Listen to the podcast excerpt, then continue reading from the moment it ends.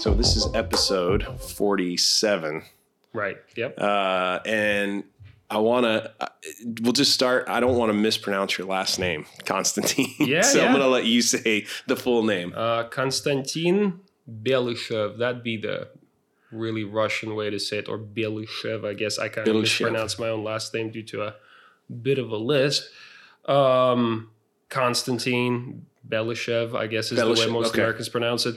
Yeah, the letter E. It's not. It's not in the English alphabet. I see. Okay. Okay. so the Y is a is a substitute placeholder, if you will. Okay. So, well, thank you for coming and sitting down tonight. Uh, Thanks for having me. We, we, so I'm just going to give a little background here. We met maybe, what was it, June? Something like that? I think we met in uh, sometime in the early summer. because it was yeah. hot. Yeah, it was. We, we met on uh, on the set of Pupsicles, our short film, Mm-hmm. and we just got to screen that. So you were shooting it, I was acting in it. We met through our friend, mutual friend Eric Mock.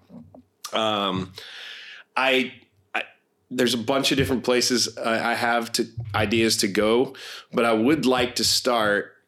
And this will just kind of give our listeners uh, an idea, uh, because of this whole thing being creative moonlighting. Every everybody knows. Anybody who's listened to this knows that for years I spent uh, teaching and making movies on nights and weekends, kind of thing.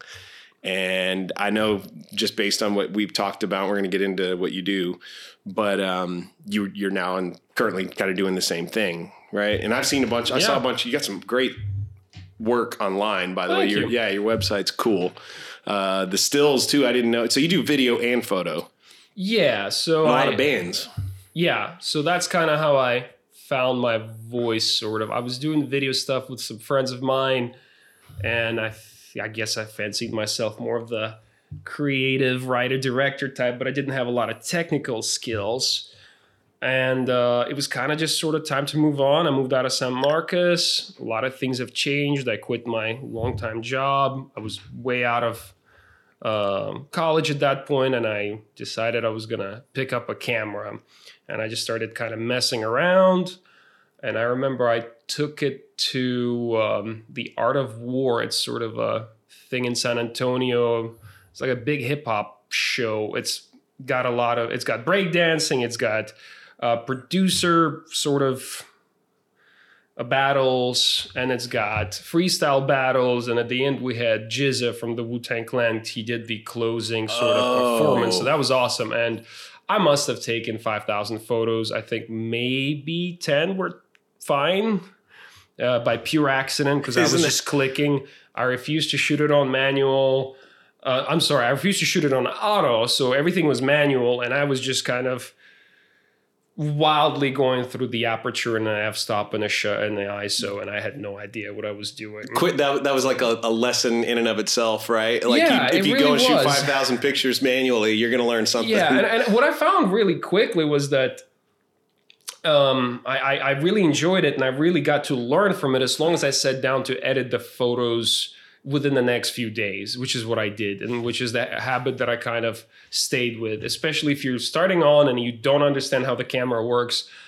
You know, Lightroom or Photoshop, it'll tell you what settings you use. So Yeah. you'll get pretty good at realizing, hey, maybe going beyond below one one sixtieth of a second is like a really bad idea with this camera. It's just it just can't quite Unless you're doing do it for it? a specific reason, right? Right. It's like, yeah, and and so I kept going out and seeing live shows at Paper Tiger in San Antonio. Got to Okay. see, um, oh, what's his name? Um, got to see a soul artist I really like out of New York. I forget his name right now. Um, but you saw a paper tie. I've been there. yeah, That's a great yeah, spot. got to yeah. see him there. Got to see BadBadNotGood there. Got to see the Blind Owls out of uh, Corpus Yep. Christi there as well. I think they opened for the artist whose name I'm blanking out. yeah. Lee Fields is who it is. Got to see Lee Fields there. and I think they opened for him. I think.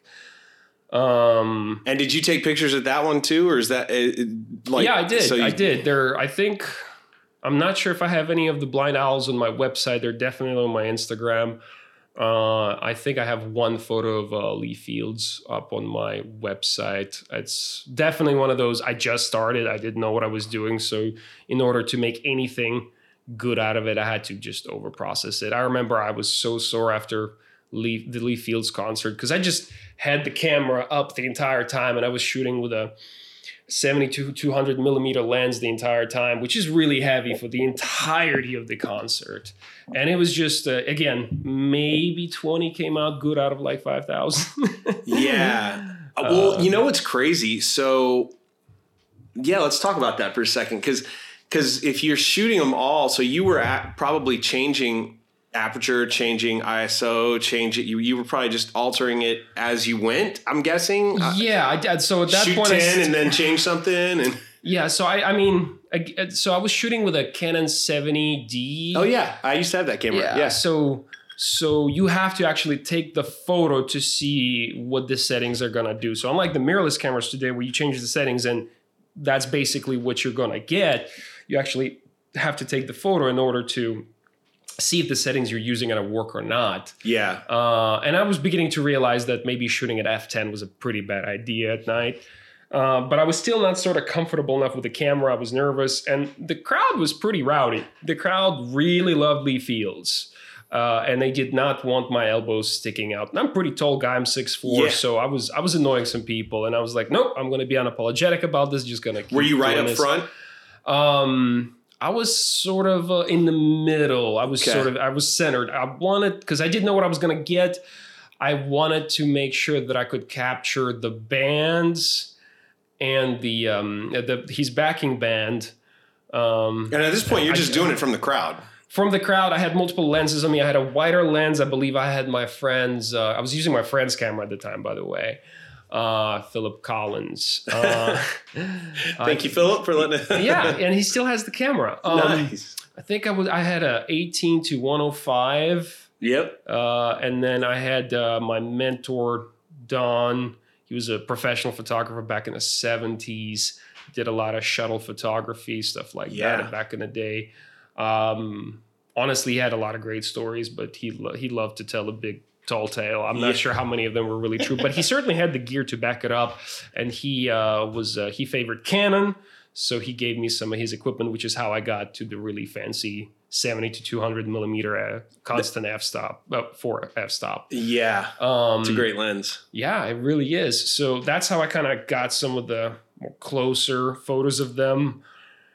Um, but uh, yeah, I, I definitely learned quick from there. I, that's when I started going up to Austin uh, to seeing bands like Trouble in the Streets and uh, Magna Carta. Those were some of my first ones. I think I started working a bit with uh, Trouble in the Streets. That was my first sort of show that I was invited to uh, come in. You have access to the backstage. You have access to the front row. Do whatever you want. And I just, I mean, there were some decent shots there, but I was so nervous, so scared that I I, I kind of screwed up the settings. And some stuff definitely came out good, but I, I needed to take photos the entire set to get something good out of it. I'll say that much. You know, had, have you found that that's changed now that you do know what you're doing? Do you have to take photos for the entire set? No, or- absolutely not. I can. I can I can absolutely come in and do whatever I need to do pretty quickly in order and get, and get in and out, Yeah, it was just literally then just me- enjoy the show if you want. Yeah, yeah, it was definitely uh, me learning the camera times Yeah. and me learning to manage my uh, anxiety of just having to, you know, deliver a product. And it's it's not like a wedding in that sense. Well, it is like a wedding in that sense. You know, if you don't capture that moment, you didn't capture that moment. How And does that work with with concerts? So you, if you get hired to do it, then you're you're you're just going to shoot all all however until you feel like you've got it, and then so I've never done anything too big like ACL or anything Yeah. like that. I uh, but what you do typically, you, you you keep it professional for really big shows. You you have the three songs. You take the photos first three songs, and you and then you get out. okay, I mean, you can keep taking photos, but like you better not be visible. You know, you better not be standing in the Ah, side. They don't want you. So, so for the Yeah. whole th- the whole time, And, and it depends on the photographer. So there's like sort of like celebrity photographers, like Pooneh Ghana is one. Like if you're hiring Pooneh Ghana, maybe you should shoot the entire show because she's pretty damn great. Okay. If she needs to, if she feels like it. yeah, But uh, you know, but pretty much anything she's gonna do is to be great, probably. I see. Okay. Uh, and I think she's I think she's local. I think she's from somewhere in Central Texas, Okay. and she travels all the way around. Like she is somebody who is uh, desired as a event like music event photographer across the world. Okay. And uh, there's not a lot of those people out there. There's really not. That's Uh, interesting. There's a lot more local people. So Austin has a lot of great the live, live music, music. photographers. Yeah. But they're legitimately great, talented people. I know a few of them, and I, I really, really love their work.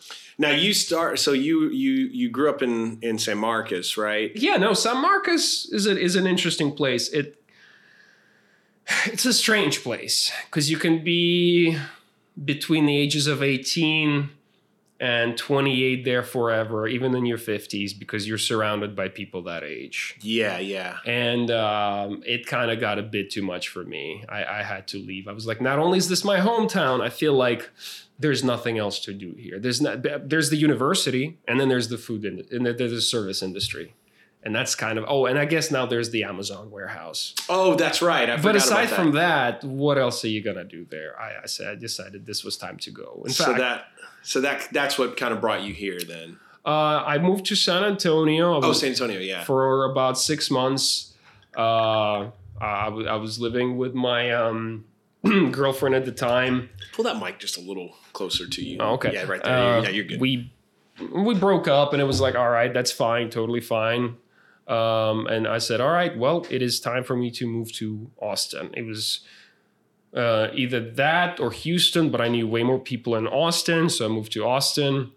Uh, started driving for Lyft, and. Uh, started applying for jobs. And this was sort of the first time I think ever that I was like, maybe my skill speaking Russian will come in handy. yeah. And that's how I landed my job, my first corporate tech gig, Which was uh, which was uh, as a trust and safety team lead for YouTube okay. um, through Accenture.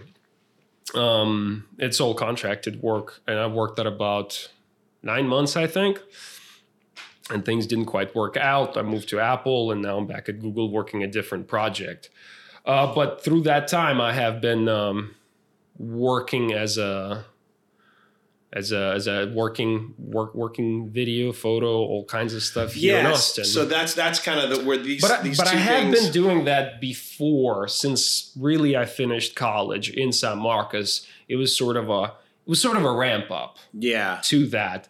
In San Marcos, we wanted to focus on more creative stuff, and we were technically very capable. I feel like there was sort of three people that were working together: myself, my friend Chris, and my friend Philip. Uh, but it was such a large team for some for a market so small. Yeah. that there was nothing we could really do for it. So we all kind of pers- ended up doing different things. And we're all very much working in around the industry in a way. Chris is the only one directly in.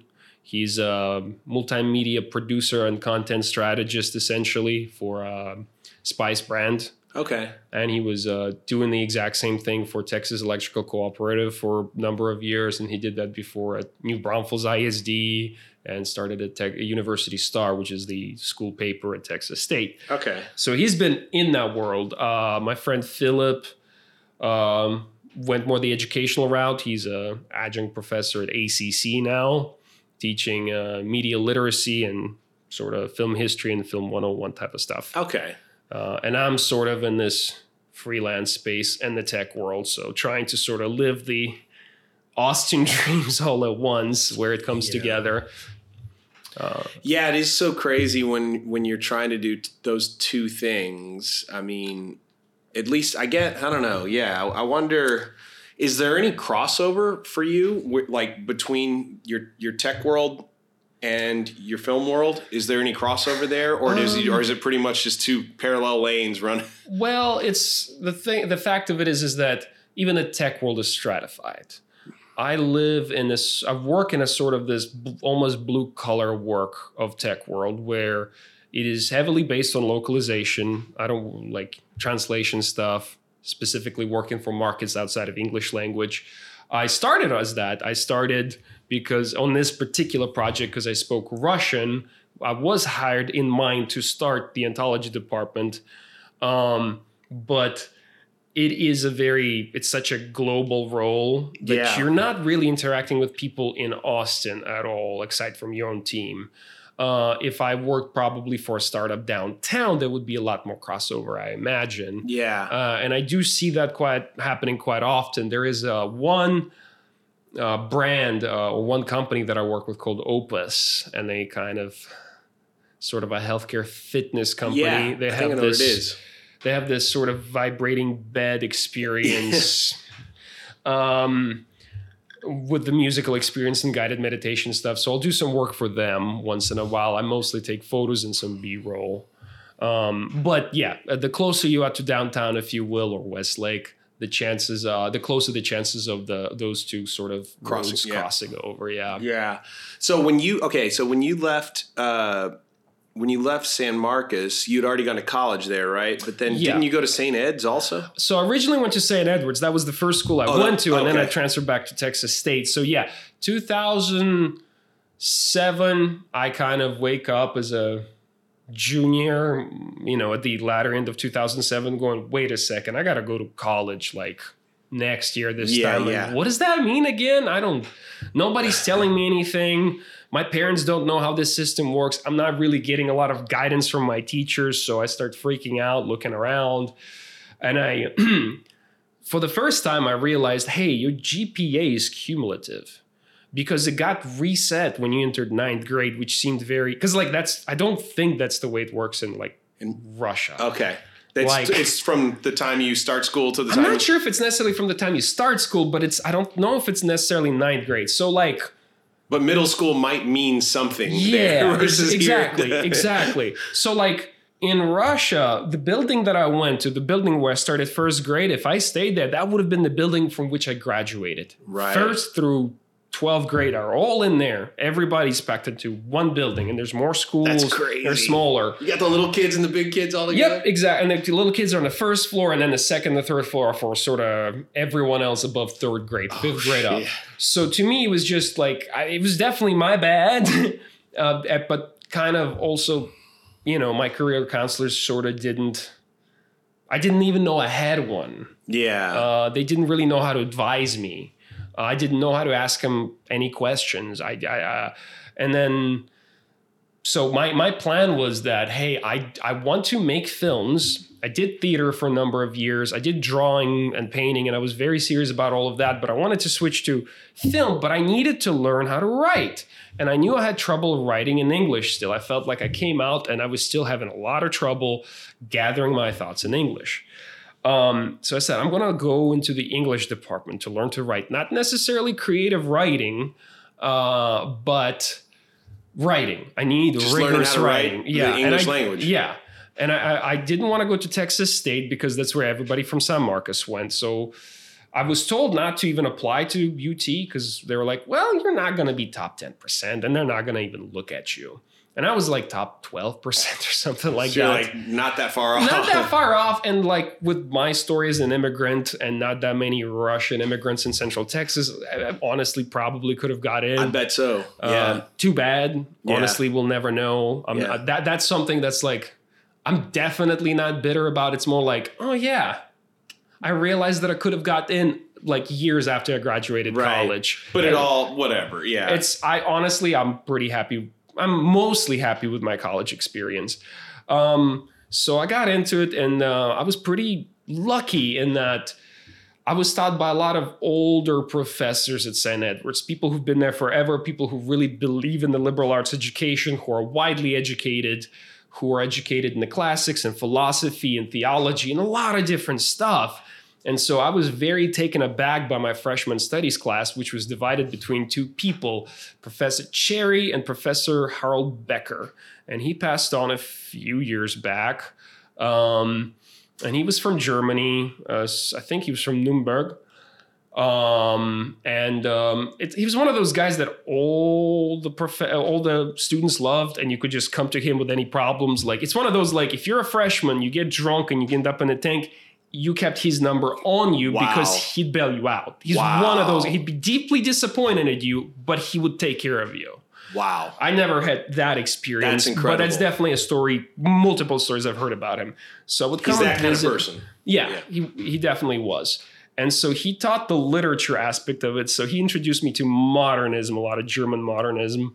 Uh, and then Professor Cherry introduced me to philosophy. And then I took a couple of more philosophy classes that were, I think they were a requirement for my English degree. Um, one intro to philosophy, which was mostly focused on Bernard Lonergan's insight. And uh, honestly, it captures a lot of Western philosophy in the last three, four centuries. And then I took one with Professor Peter Wake, and that's when I decided I'm, I need to major in this. I need to actually do philosophy full time. So that's how that's when it hit. Yeah, and and, and and this is like when the real double life started. This is when I went, all right, maybe I don't want to do film. Maybe I want to do philosophy. Because up to that point, you wanted to do film. I wanted to do film. I didn't know what that meant. I didn't really have a plan. None of the English classes really catered to it.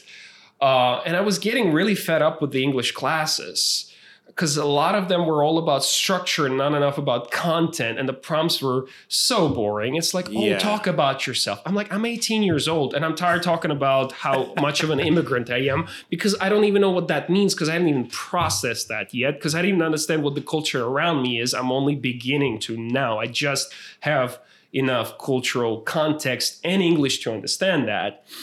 So instead of just writing about me, you actually have to kind of understand some pretty interesting concepts in order to kind of do an assignment in that case, whether that be ethics, epistemology, metaphysics, or whatever have you. And so that's and, and another big part of it is that a big part of it in philosophy is the discussion. You actually have to discuss things in class. yeah. And like, if you don't have a good discussion in class, uh, I mean, if you don't have a professor who knows how to moderate a good discussion, you're gonna know very quickly. And they're not very good classes typically. They're just boring It's gonna fall. lectures. It's gonna. Yeah. It's gonna fall apart. And, and, yeah. and, it, and it could be the fault of the teacher, but it could also very, it's, it's more the times than not, it's going to be the fault of the students Mm-hmm. because they don't want to engage with the material because they're bored, they're disinterested, they're just antagonistic. Th- Things um, kind of feed off of one another. Yeah, far- really, yeah. you really have to be excited and excited by and sort of be led by. And that's really what I found with. Um, with Peter Wake. Um, Zanardi liked to shoot over our heads a lot more, and for good reason. Um, a lot of us were kind of a rowdy bunch. So How many? us- How many students? so at St. Edwards, the classes were no longer than maybe 22, 25 people. Even the freshman studies classes, freshman classes, no more than maybe 30 people. Freshman studies classes were very large, maybe 100 people. Okay. So Uh, those but were those bigger. were like lecture classes. Those were very much lecture classes, and that was totally acceptable. And you expected that. Yeah. Um, so at that point, I realized that I, I it, traveling, commuting to St. Edwards multiple times a week and working a full time job, which I was, two it at some point, three actually for a while, um, was just not gonna happen. Like Yeah. my grades were beginning to suffer. I, I was beginning to have a really hard time with it. I had a girlfriend in San Marcos, so I said it's time for me to transfer.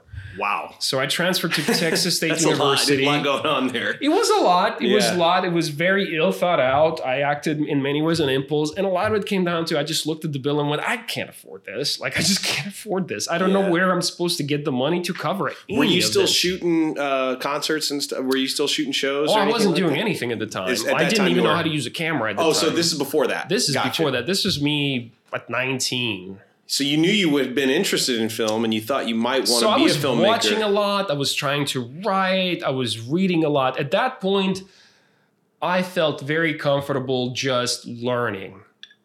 I was of the. I was very much under the impression that if you want to make great art, and that's definitely the way that my 18 year old self thought of it, you got to have some experience. And at that point, I didn't really have any. So I was very content life experience. just uh, yeah but also educational experience that Yeah. will sort of structure it and maybe possibly prepare you for it and since st edwards had such a sort of strong start i did believe that there were people who helped prepare you for that in some way Well, you know, it's funny because I always thought of it, you know, with kids, the kids that did connect with me or with anything that, and it's hard for middle schoolers because they're going through so much other stuff, biology wise. yeah but, oh man but when they did connect, it it wasn't that I wasn't trying. I was putting it out there, hmm they latched onto it, and for some reason, the ones the ones that didn't were bored, of course. Right. The ones that did though, they latched onto it, and then Right. of course, then they got infinitely more out of it. So Mhm. it just created this gap between. And it sounds to me like you valued the idea of an education, and so you wanted to seek it out, and so therefore found you found your professor Wake, right? And, and and if you're if you're it's almost it's what I mean by that is just like if you're looking for it, you probably will find it. You know. Well, that's true to a certain extent. So I certainly found it in the philosophy department of Texas State, um, uh, especially with Professor Guris. That was sort of my mentor, um, and um, especially sort of a newcomer there was Professor Alejandro Barcenas. He was amazing. Are these Um, professors all still there now? Uh, Professor, Except for the you said uh, one passed. uh, Professor Becker from St. Edward's passed on. I think Professor Cherry's still teaching from Texas State. Uh, Gurus, I still keep up with. We get coffee once every two months, maybe. oh, that's great. Uh, he retired a few years back. Uh, Barcenas is still there, I think. Yes, he's teaching. He was trying to teach political philosophy, especially focus on Machiavelli, and I think he is, in fact, doing that now. Okay. Um, the film department was a lot trickier. So I graduated. I could have got a double major in philosophy and English. I decided I didn't want to stay another semester, so I was just going to get a minor in English because honestly, I didn't know what the hell I was going to do with a double major anyway. yeah, yeah.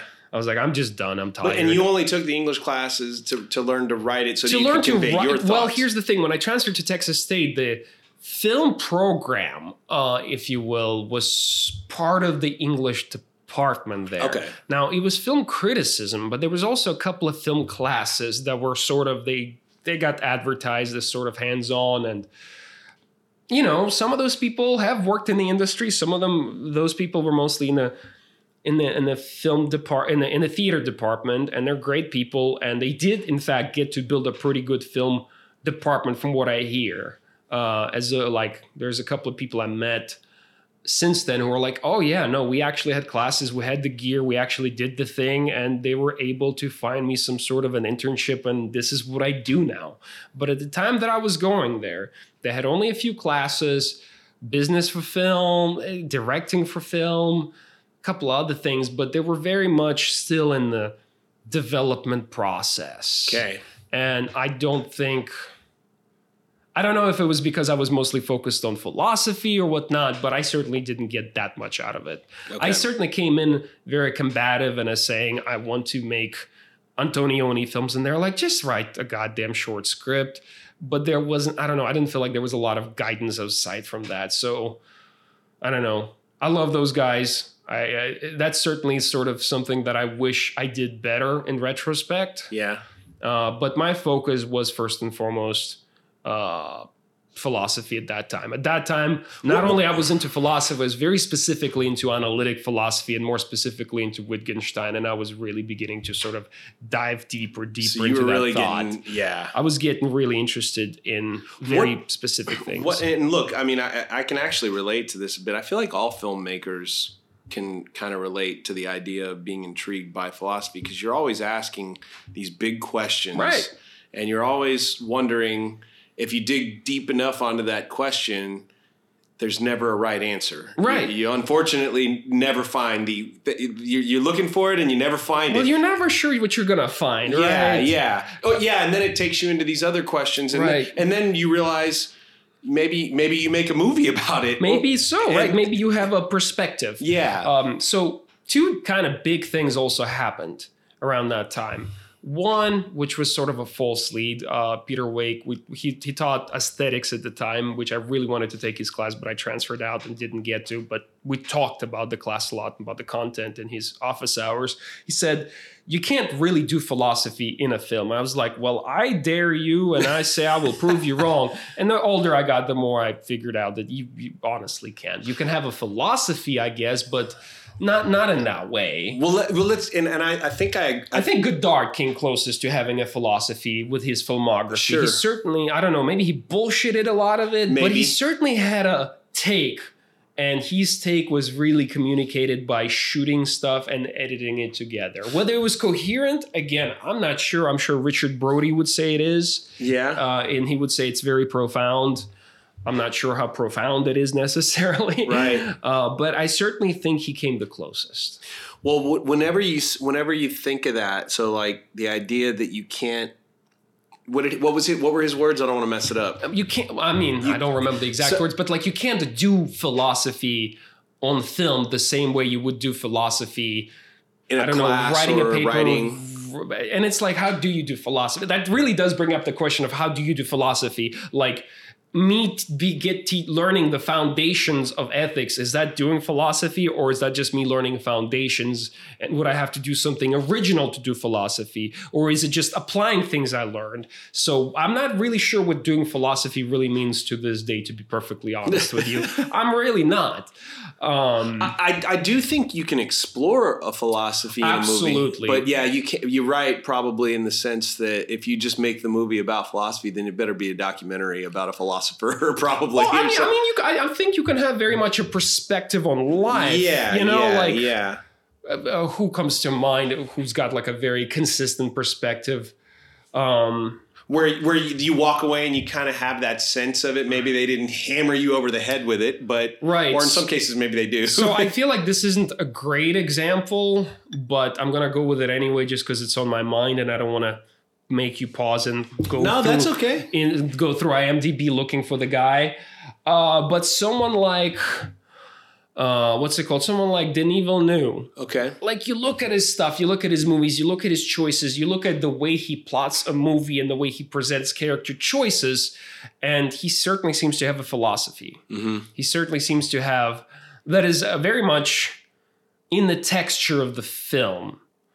Uh, there's a sort of dystopian view of large capitalist systems that become feudal and take over the world. So you see that in dune? I think that's what struck me in the dune is it seemed not so necessarily far in the future but it seems so familiar and contemporary it's the same thing but on a bigger scale Yeah, and yeah. that seems scarier than god almost anything else and you see that in blade runner 2049 and you see that in sicario and you Yeah. see that in a much more, I guess, hopeful way in Arrival because you have this alien race of beings who are much nicer than we are. We took it the wrong way in that right, one, right? Yeah. Right. Um, so I definitely think there's a philosophy that you can discern from it, even if. And I'm really curious what he's going to do with Dune because. Yeah. If you know the story and if you know the parts of the story he's adapting, it's like the story of Paul Atreides is a tragedy. And the first movie ends with such a hopeful oomph of like things are gonna get better after this big tragedy of the death of his father, the fall of his house, that it's like, all right, things are gonna get really good. But if you know what's happening, it ain't a white savior story. Right, right. it is very much not. Right. And it's gonna be the downfall of everyone that's gonna cause uh, the deaths of literally billions of people in the real world, right? And it seems like with with that kind of thing too, because obviously you- when when you talk about Dune and those, you know, Star Wars, same type of thing. You, Mhm. you you've got this sort of global geopolitics Right. at work, but on a uh, planetary or Right. solar system, you know, Right, and for it's sure. and it's. Uh, it, it, it's scary to think that there could be some truth to it, and that's when you really start to go, "Uh, I thought I was just being entertained here." Right, right. When, But- when they, when they get that visceral reaction out of you, you know they got you. And Yeah. I remember feeling that very well in Blade Runner 2049 Yeah. because it felt so.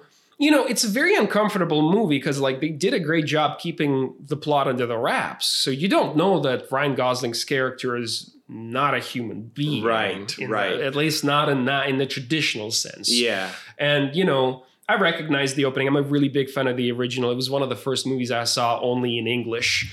Um, so watching it, ag- watching the opening of him coming in in the bot, boiling pot, I'm like, oh, I know where this is Yeah, going. yeah, I've heard all about this from Yeah. Ridley and all of them from the making of. So I was very excited.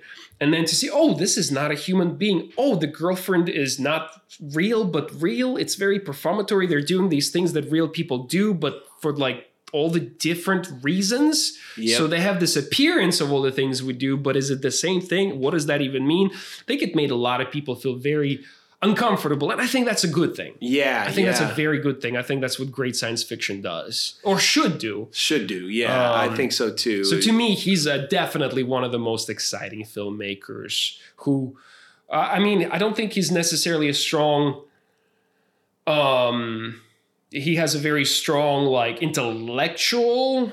Uh, not, not that he's not an intellectual filmmaker. I don't think, he, I don't think he has a in- strong intellectual thesis necessarily. Not someone like Paul Verhoeven, where it's like, no, yeah, he's got a PhD in theology and history. He he's doing stuff in a very deliberate way. You're looking Right. at RoboCop. You're looking at um, Benedetta. It's like, yeah, this is this is coming from a there's very a point being made here. yes, yes, very much so. Yeah, it seems like in the ones where where they do, or at least the ones that I kind of end up enjoying, if they're gonna inject some philosophy thing, uh, which I, I am attracted to that. I usually like it to come out in the form of a question, Right, you know, right.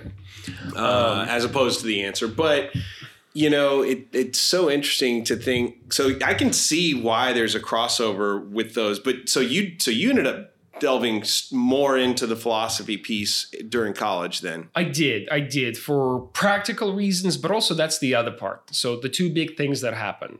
First thing, I chose sort of philosophy almost by default because I just I the the, film criticism was fine. I learned some pretty cool stuff. Um, I, I saw some great films through that program that I wouldn't otherwise watch. Um, Texas State Library had a great number of Criterion DVDs that I learned a lot of great world cinema through. Uh, I was taught also by uh, Rebecca Bell-Metereau, who is uh, she keeps running for Texas Board of Education. I hope she wins. Uh, and then uh, the big thing that happened right before I got into college, and the reason why I decided to never try to pursue film school, and the reason why I think everybody was disarray for the next five, six, seven, eight years, maybe, maybe even a decade, is that there was a little two-part movie that came out called Che Part One and Two. Oh yeah, It was the first movie shot fully in digital, yep. and uh, I think it blew up the industry. And I think that's part of history. I don't think that's just my opinion. You realize that you were never going to be working with 35 millimeter cameras and cutting the old fashioned way. It was all going to be nonlinear editing and digital cameras. Uh, Did- but did- that technology wasn't exactly accessible. So I shot my first short film in 2013 in San Marcos in a bar called Restless Wind, which is no longer there. We shot about a month before it closed. I love it just for the fact that we shot, we have a document of that place. Yeah.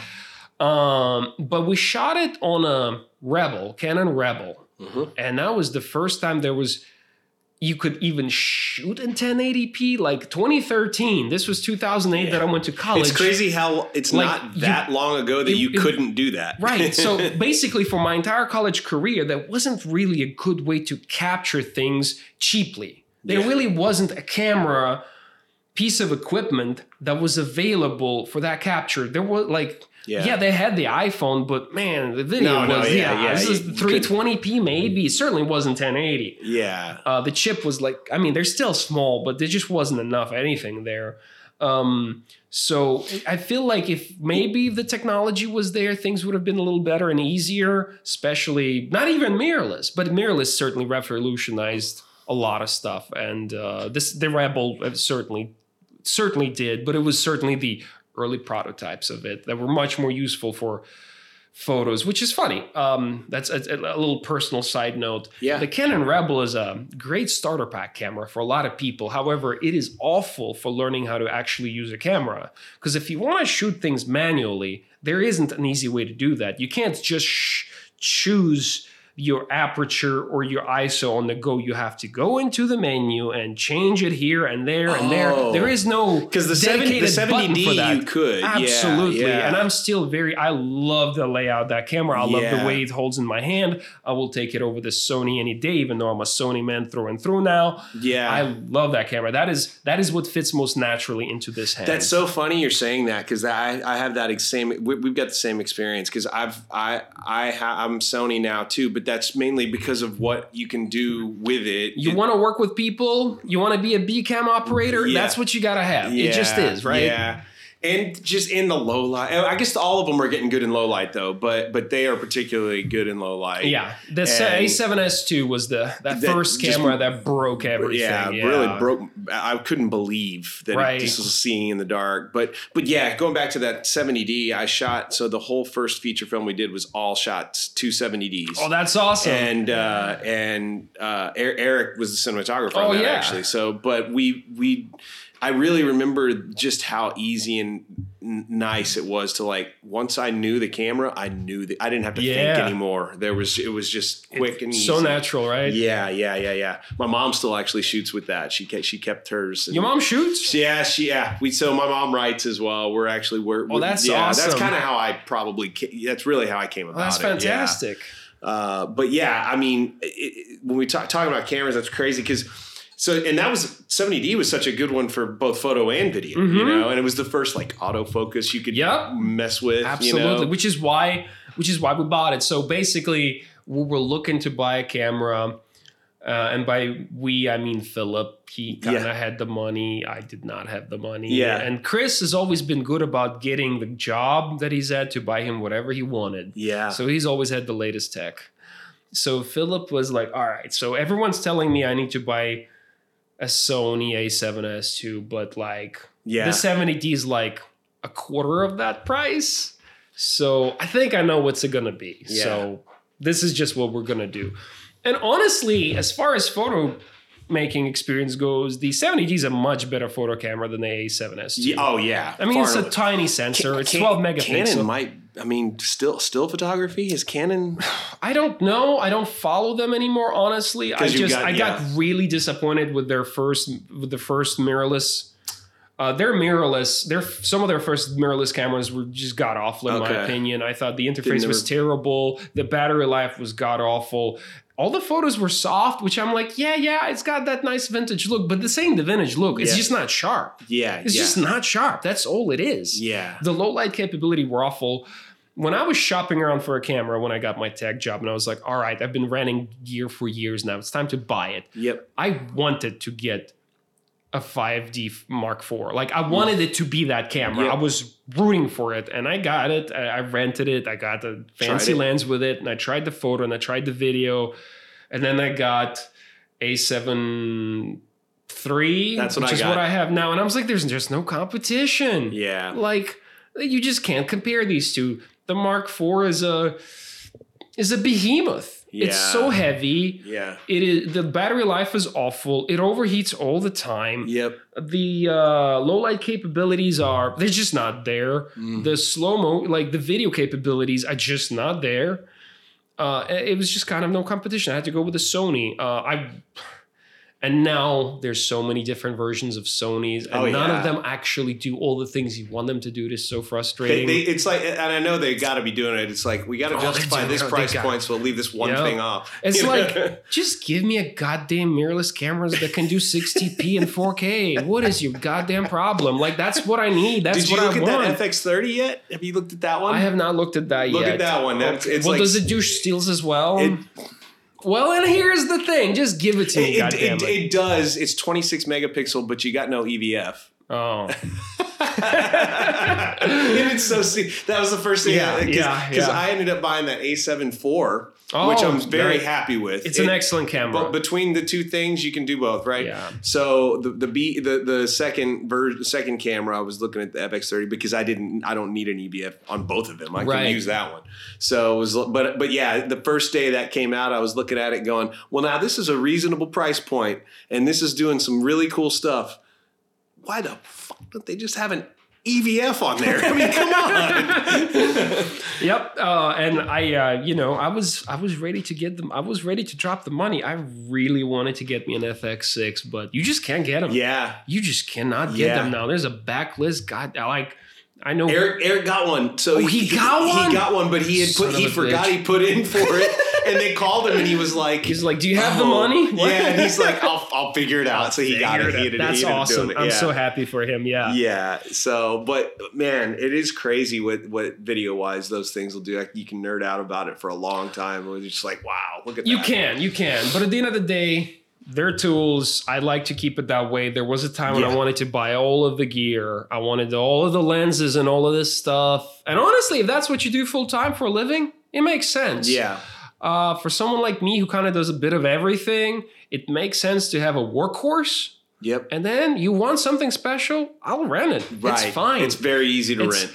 like I can It's actually s- not that expensive no, either. I a can spend fifty dollars renting this for the weekend, or I can spend three thousand dollars for this lens. Guess which one I'm going to do? Yep. And you know, the people who did move on to do this full time totally makes sense. And you know what?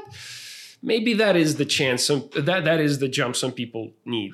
I don't. I I did not figure that. I did not think that that would justify it. That is why I have not made that jump. Yeah. And and maybe that will that might be the answer to all the questions. I do not think that it is. I do think it takes other other uh, variables Yeah. to to get my foot planted firmly in that area. Yeah. Uh, which is why I'm still in the gray zone where it's moonlighting and not. Yeah. Well, let's talk about that because one of the things that got me tipped off to the idea that we needed to do this podcast. Sorry was- for all the tangents. No, no, the tangents are great. I love the tangents. It's all, you know. Um, but that was one of the things we were sitting there right before our screening Mhm. and we're talking. Did you expect to win? Not necessarily. I didn't. I mean, I never expect to win. I, ne- Right. I just always. I just always. I have to say this. I Yeah. remember we did it. I was. I feel like I was a fairly small part of it. You know, you guys did all the rehearsals. Eric and you and you guys Yeah. came up with all the stuff yourself. And when he asked me to be a part of it, I said, "I'll be happy to be a part of this. I hope I can contribute something of value." Of And course. so I was basically the B cam. I basically captured. Uh, I was the second camera on that, um, and I was great fun to capture. And I was rem- just remember going, God, how how is this sound gonna come through? This is insane. This is open street. This is so and it loud. was loud as shit It all around so us. loud. It was it was also in a, between two very tall buildings, so the And don't sound was just bouncing. They had somebody out there doing a power washing. He was like power oh, washing. the power washing Yeah. that would not cease. Oh my Yeah. god! And it's just, what are you gonna do? Wait three hours? Yeah. Of course not.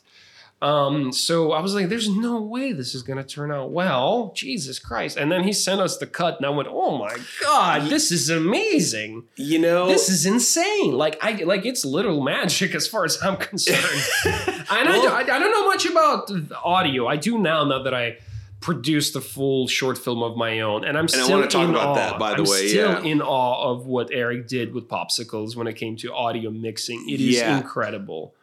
Yeah, so was I. Um, it, it honestly, there was that I, I I did because I've worked with him so many times. I did know that he would figure it out Mhm. somehow.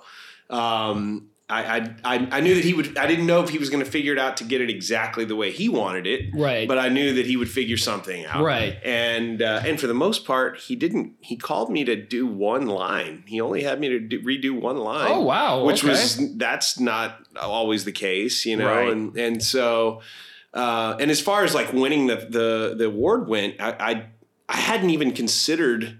You didn't even know there was a prize. no, I didn't. No, I didn't. I just kind of was happy that was that we. It's anytime you get to get together with the people that you made the movie with and go show it at a place that has a decent screen, or if in this case a theater.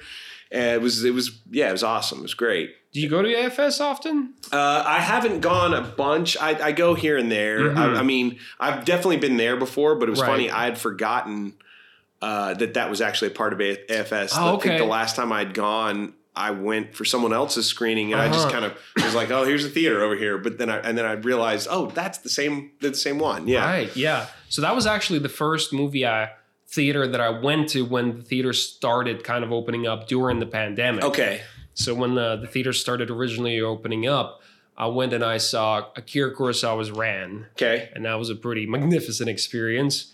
That was also very anxiety driven because you're like, wow, this is a sold out Uh, yeah. Experience, and we're sitting during a pandemic without masks on, and the height like, of it, right? Yeah. Ooh, that was rough.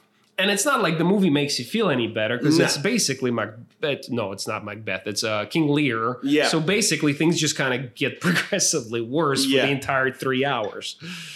Um, but yeah, sorry. No, I, well, so in the in that instance, in the in the instance of that evening, what I Mhm. what I remembered you saying was, and I don't remember how it even came up, but you just said, I, I was like, so you work and this is through you work contract work in tech Mhm. world through Google, right? Yeah.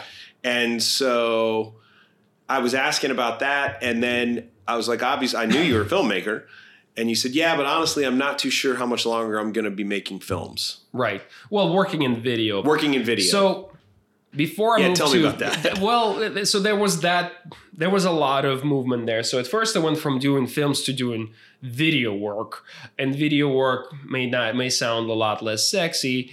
Uh, because a lot of it is just work. People are like, are you Oh, excited know. to work on the gig? It's like, I mean, it's a gig's a gig. You know, it pays well. It's a job. It's a job like any other. It's Yeah. not. It doesn't have to be exciting, right? Yep.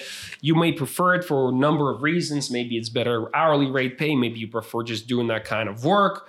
There's a whole number of reasons there, right? But like there was a, a definitely the idea an idea that like you're not just going to be making films right like you're going to have to do video work and you're going to have to get good at that and maybe you will get an opportunity to work on films to some extent at whatever scale Yeah.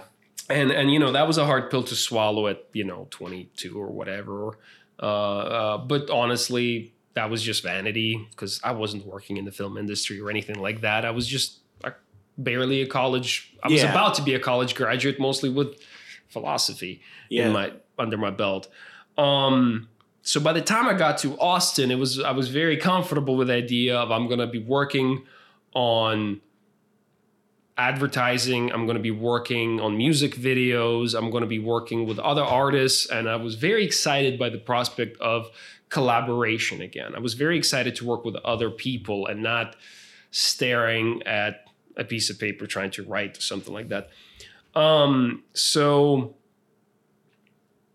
by the time i kind of caught up to this it was very much i'm not sure how much longer i'll be doing video, not necessarily film. And at this point, I'm not even sure what film means. It's great to work on short films, I know. but I'm, I'm not. I'm just not sure what that even means in Texas, right? I know. And then people are like, oh, so you're gonna go Hollywood, and you're like, man, you're.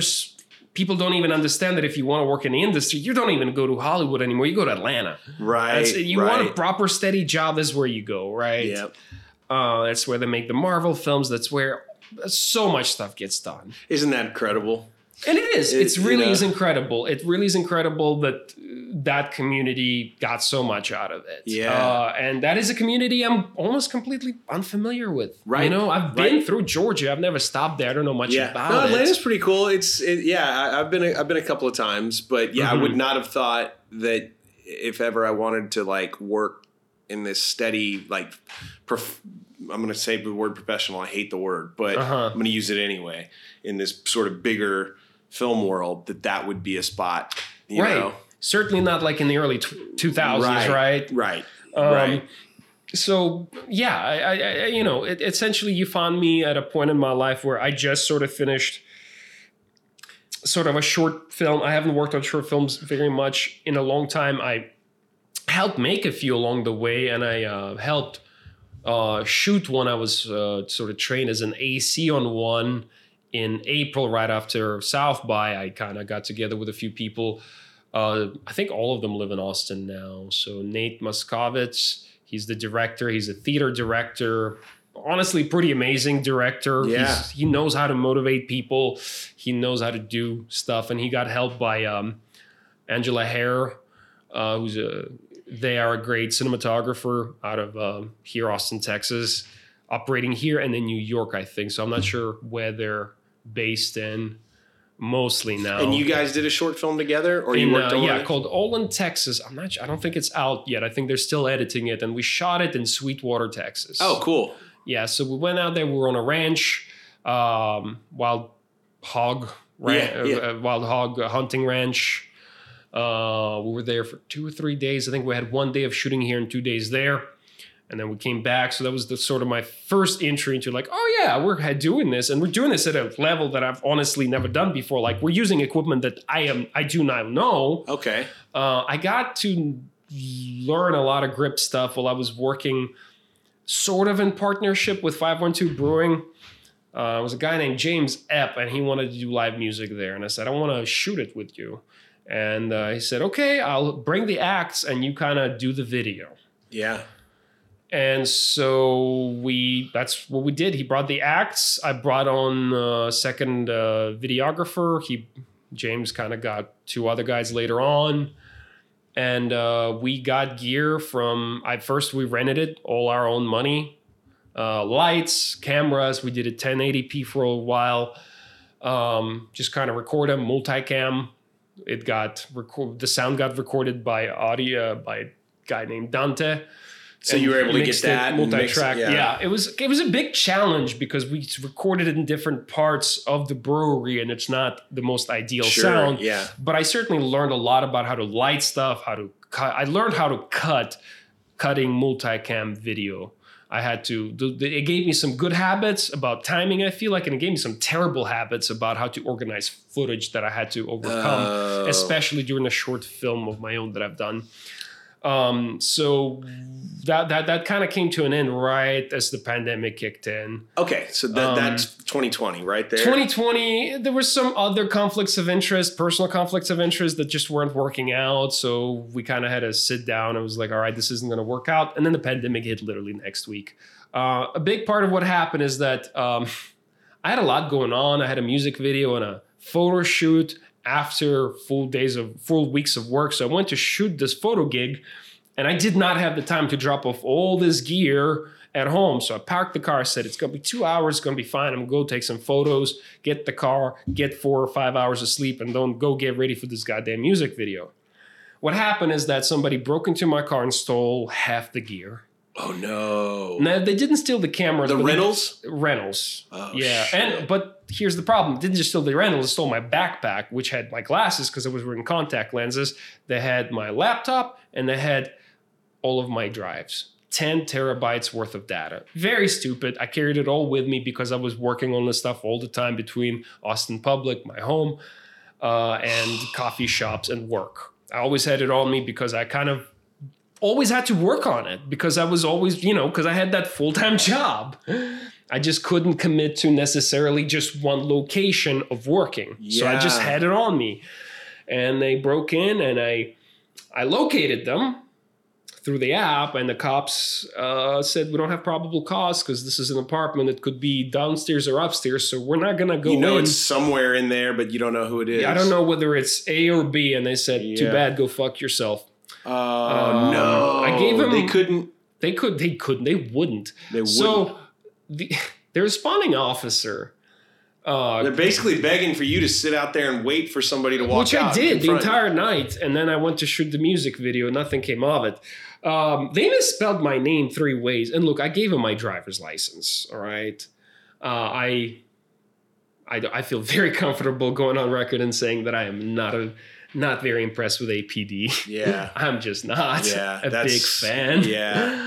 Um, so you never got this shit back. no, I had to pay for it. I had to pay out for it out of pocket.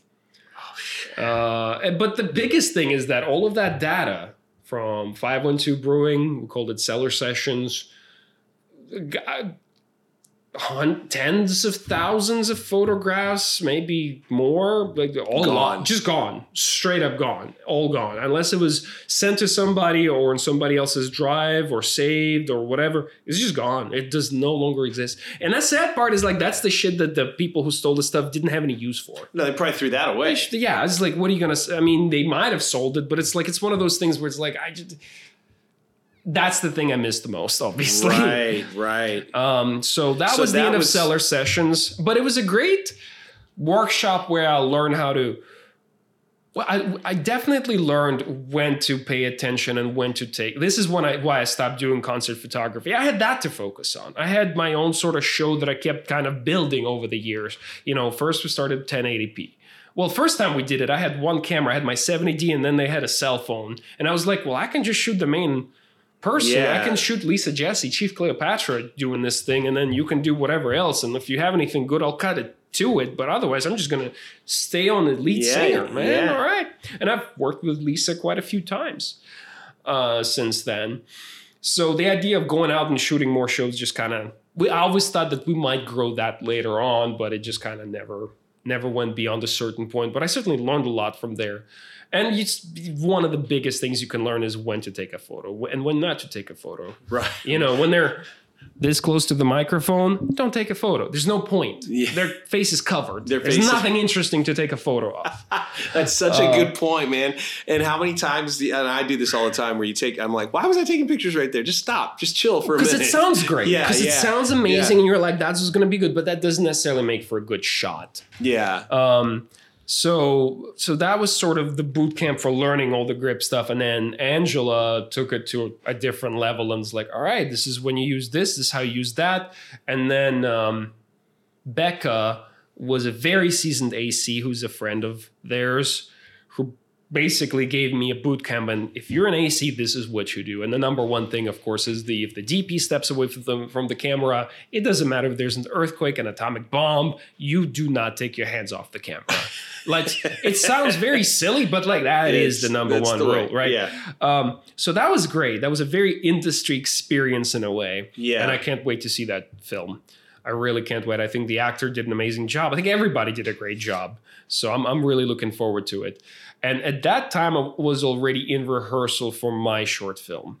So the short film. and this is already pandemic, so you're rehearsing. This during- is at, well, so this is early this year. okay. Okay, So this is early. This is late last year. We started talking about it. We realized it's the end of the year. Let's just kind of start a little later. okay. So this So must have been right before I would have met you then. Yeah, yeah. months. This is around February. Well, we shot the short film in April, and Okay. we've been in rehearsal since about February. We wanted to keep going through March, but South by Southwest came in, and so the short film started off as an idea that uh, my friend Philip had, and he um, wrote the script, and then he didn't really have the bandwidth to do a couple of more versions. I said, "Well, can I just?" Take the idea and run with it. He said, "All right, sure." I without a bunch more rewrites or whatever. yeah, and I said, tight. Well, I'm not gonna write anything. yeah, I work. So one of the musicians I work with a lot, Colt Wayne Keeney. He I is. saw one of the videos. Yeah, yeah, he's an actor, and I know him from Texas State. And he, I, that's how I know a lot of people here. Actually, is a lot of people here from Texas State. Yeah. And uh, one of the actors he knew was Sam Brett Howard, and he is here. And uh, I think he, I hmm, haven't caught up with him in a bit, but he was working for Rooster Teeth last time I checked in with him. Okay. Um, and so they both did the improv together, very structured improv in college. Uh, I forget the name of the squad they had, but um, I said, okay, so here's the idea. Um, basically, guy walks into a barber shop, asks for a close shave, straight razor, and then you realize, or one of them, or both realize that they know each other. And one of them might have some beef with the other the other and you know and things escalate Okay. from there. And um and, and and that was the idea. That was sort of the idea. I, I, I knew the beats i wanted to go through and they sort of changed as we started rehearsing. And so um colt played the uh, customer the client and sam played the barber and So I, it's two two person. two person two, there's no one else Yep. no, there's just not even as a voice. There's no, No one, one else. else. Just two people. It's a two person, and that's what appealed to me. Yeah, I said we can develop this script through rehearsal, I love that. and uh, when we feel like we're ready, we're ready. We'll shoot it. And so we rehearsed it for I believe three months. Honestly, two months because we didn't really do anything in March because it was South by, and Colt was very busy as a musician during South by, and I was busy as a videographer. That's when I met. That is Eric. when I met Eric. okay, doing the we skill were doing a Skillshare gig, yeah. Well, okay, so, so and I want to talk about this because this is interesting to me about as as, as far as the Mhm. process. I'm always interested in how people go about making their movies. So you're going through rehearsals. You've got your rehearsals going. You've got your actors. For three months, you're in rehearsals. What is it during that three months? Are you are that you as the director? Mm-hmm. what were you most concerned with, or actually, what what what would have been the thing that would have said, "Okay, I know we're ready to shoot." So this is where I guess the tech experience came in, right? So one thing that I learned before I even became get, got into tech is I, I I worked at Jimmy John's a very long time, and I eventually made my way up as general manager, and that's a pretty crazy environment. Yeah. We were the only place open past uh, eleven o'clock, Mm-hmm. and we we're open until three a.m. on the square Oh wow. um, in San Marcos. All downtown, kinds of late night. around all of it. Yeah. And I was a delivery driver till 3 a.m. It's a very hostile work environment. Yeah. It builds a very particular kind of camaraderie, and it takes a very particular person to sort of lead that sort of shift and tell people what to do and kick people out. right. Uh, we're talking like I, as a driver, I've had to kick people out very physically.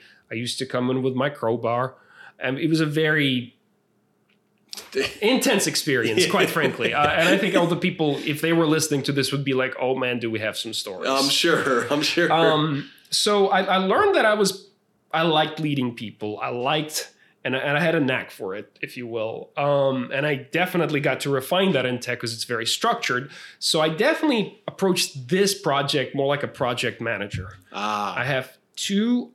I, I didn't think of them as assets, but I I did think of them as two very different kind of people. Colt comes in, and you know he'll just riff, he'll improvise. He doesn't need too much preparation.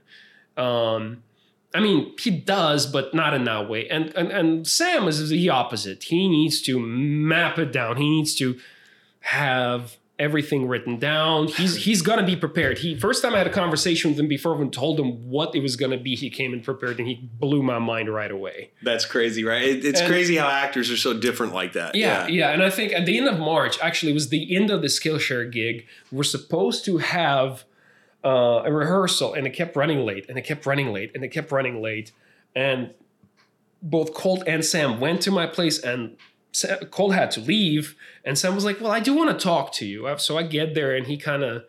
He kind, he kind of leaned on me and he was like, You're not doing your job as a director. Oh shit! What? And I was like, well, I fucked up.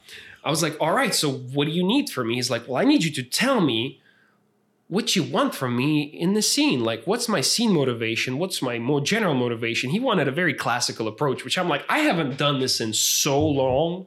I don't even remember what this shit is. So I had to like get a few books and read them and such. And some of them that uh, that Sam recommended, and he was absolutely right.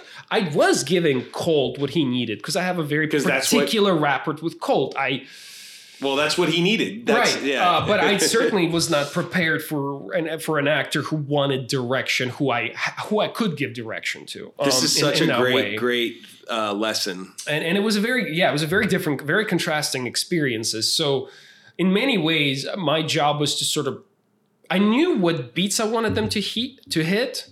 And I knew what motivations they should have. And my job, in many ways, was to sort of limit the amount of details they wanted to go. And I was like, no, no, no, it doesn't matter what actually happened in the bag. And we just need to know that something happened. You had this reaction to it, and you had that reaction to it, and you never resolved that. So this is a point of contention, a point of tension that's going to come up in this situation, and we need to feel it.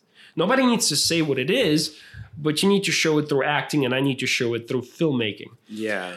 Um, so rehearsing it, what ended up happening, what I ended up doing is giving them nudges in which direction I wanted them to go. Uh, and so then we they shot it, then they did it a full run five times. I recorded each one. I said, "All right, thank you.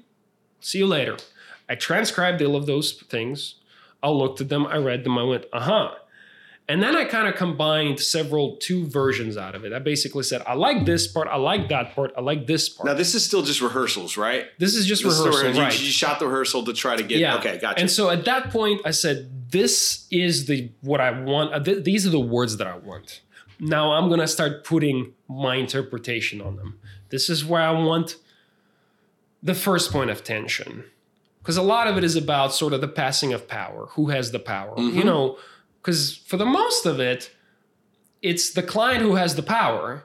But the person who wants the attention is the person with the razor blade sure. and that creates the tension of what's he gonna do and how far can each one push and how uncomfortable is the conversation gonna get um, so it came down to sort of picking the right pieces of dialogue and exposition or whatever have you for the right dramatic moments and then getting them to be comfortable with the dialogue to where it sounded like something they would say. Yeah, yeah, yeah. So And they were took- they were saying the lines. They were sticking to the lines. Oh, that- absolutely. yeah. Uh, which you, I mean, some of it's not there, but I want to say 90 to 95% of what is said in the final short film is what was written on the page. Okay. Very much Yeah. so.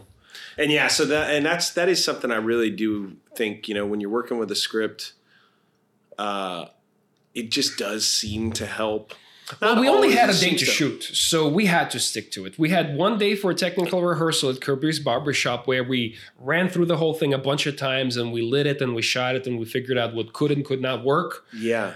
And some of it we were a little too optimistic about. Some things worked, some things didn't, and all of it worked. We got the whole full coverage, I think. Yeah. Um, but we did only have the one day to shoot it, so you don't have too much room for experimentation Yep. and you do have people in this very specific configuration of one standing over the other and there's shaving or lathering going on where the actions and the dialogue absolutely has to match otherwise there's nothing you can do with it Yeah, yeah, Like, yeah. uh, You, you- could have some serious continuity issues yeah, there. you, yeah. and yeah. That, that that that was a that was a that was a lot to deal with honestly he was actually supposed to be shaving him through the whole thing and we decided basically the day of the technical rehearsal yeah it's silly he should this should be a stop and go until the last minute minute and a half of the short film right before he decides to slice his throat So- spoiler alert. uh, well, you don't actually. You I don't mean, know, does does he? Does he? I mean, he, my, he in, in my idea, there was always going to be a slice, and in the editing room,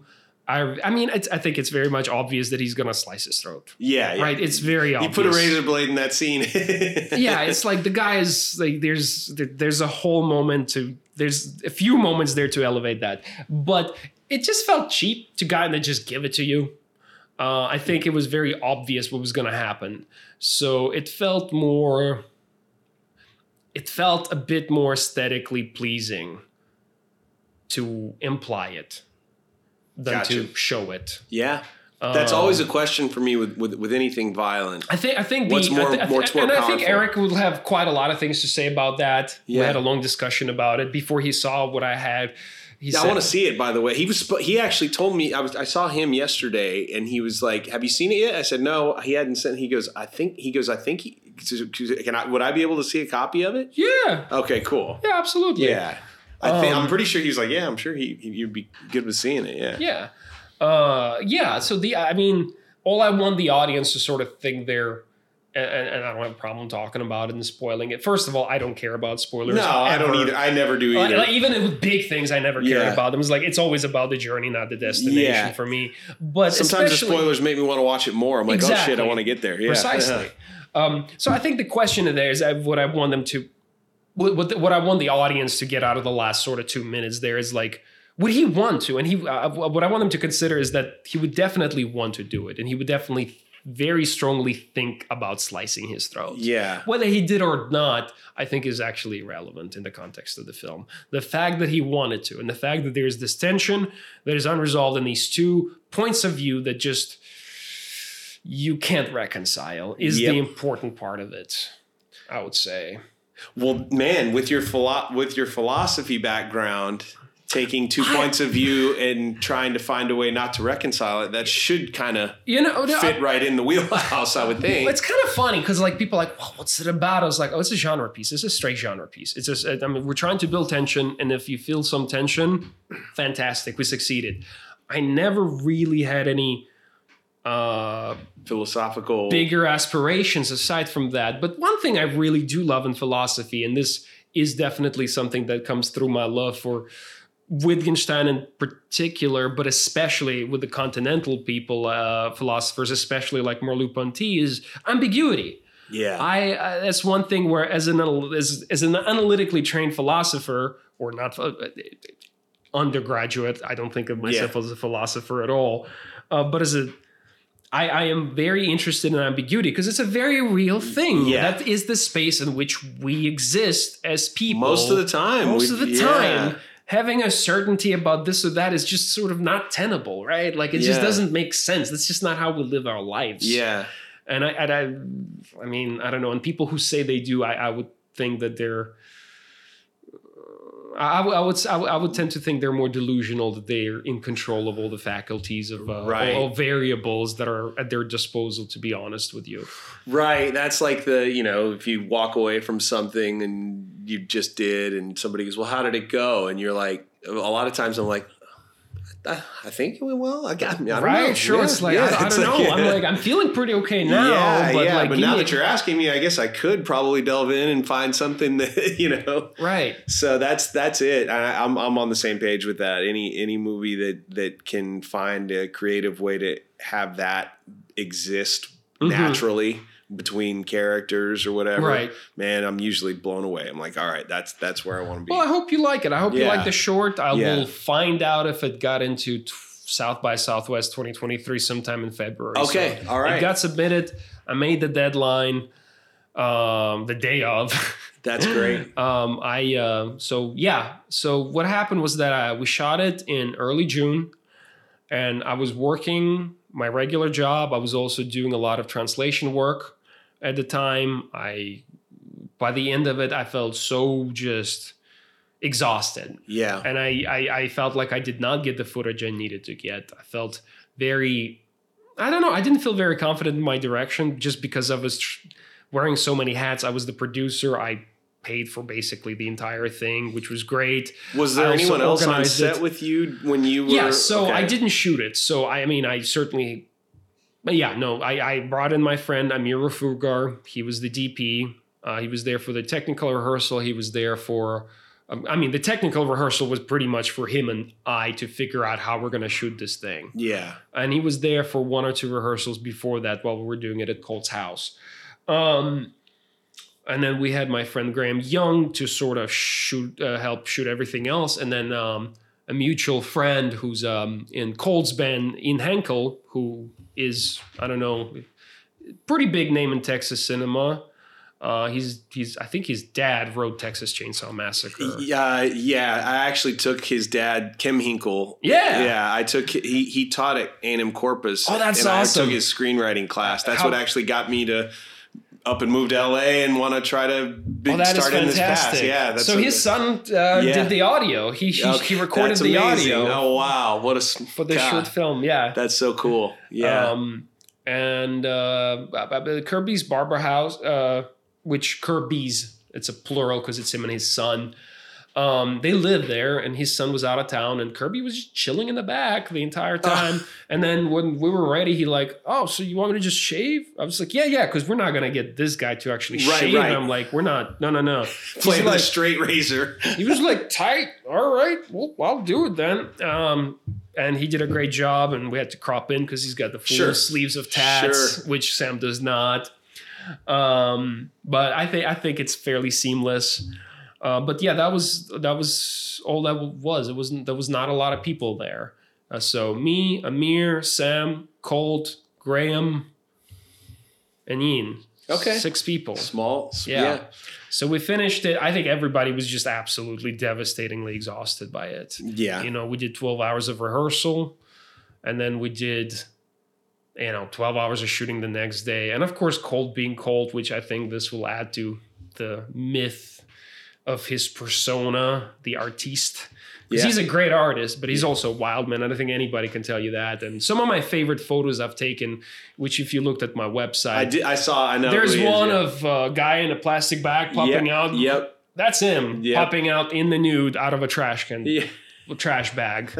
uh, probably one of the favorite photos I've ever taken. Uh, one of my favorite photos I've taken. And uh, yeah, so he was very much in that mode on the technical rehearsal day. I was supposed to go pick up the gear and then go pick him up, which he lived right next to them, and then go get coffee. And I knocked on the door, nothing. I knocked on the window, nothing. Called, nothing. I was like, all right, this is not good. His truck is here, but that don't mean shit. Oh wow. And eventually, I banged on the motherfucker so hard, he did open the door. Open the door. It goes, and, and I, but the door didn't open. I heard it click. So I open the door, swing it open, and I just see him buck ass naked, standing, clearly still drunk, just like, "Hey, Bubba, how you doing?" I'm like, "Oh God Almighty!" And it's I more- know it's- what I'm. It's the day of the technical rehearsal. Of course, I'm like, "All right." This, I mean, I of course this is what's happening. I was like, how about this? You go clean up. I'm gonna go get coffee and some Yeah. kolache. So I went to Quacks around the corner, Yep. and then we went to pick up more gear and eventually got in. But that was that was the beginning. So by the time I was done with it, I was so tired, not just from that, but also from the technical, uh, from the translation work that I've been doing. Uh, that I I couldn't even look at it for another few months. Now, thankfully, Before I you started to edit it. yeah, Amir Yeah. wanted to get something pretty quickly for his reel. And so he cut something together and that motivated me. And it's not that what he did was bad, it was pretty damn good, but it just wasn't what I had in mind. Yeah. I started playing around with it. Now, the thing that I was nervous, the most nervous about, was um, the last minute and a half.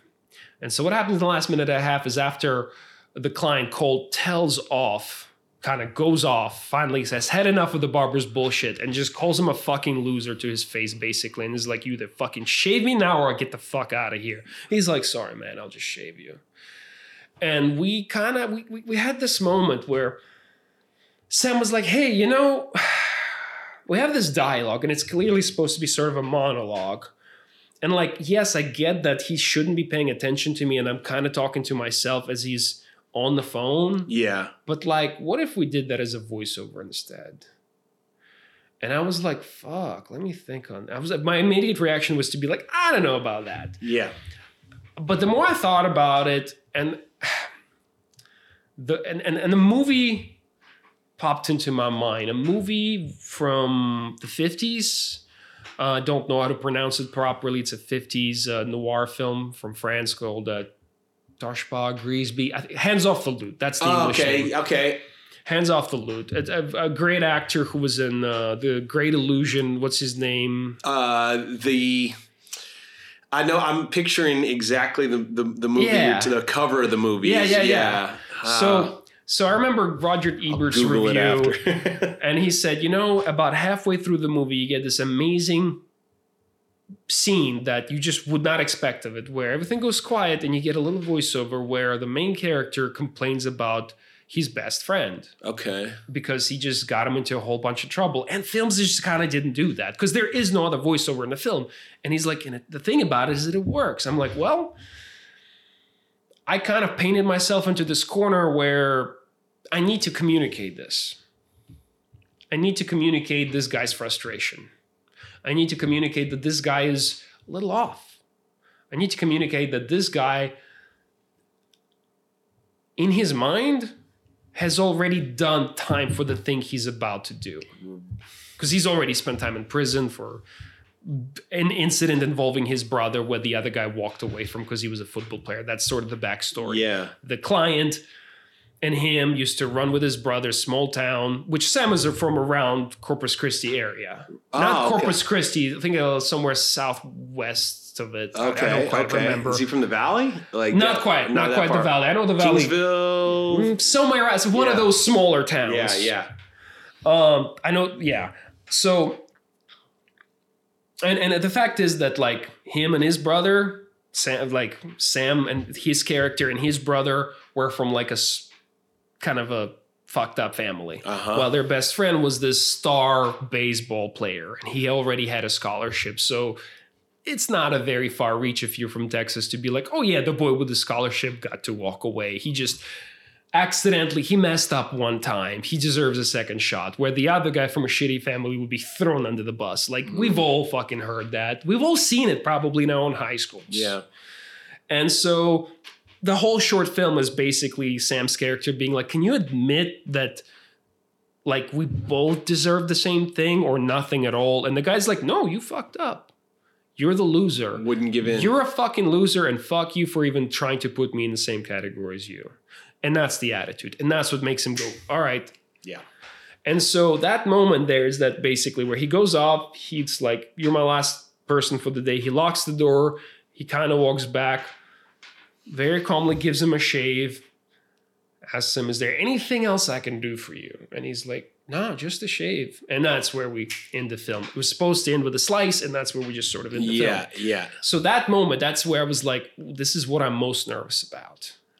And I had a song in my head, which we did not use. I, I got a great soundtrack from a, a individual in Dallas. He goes he goes by Ghost World. That's his uh, sort of uh, musician name, and he volunteered it. I got connected to Wow. him, and he kind of was like, "I love what you have.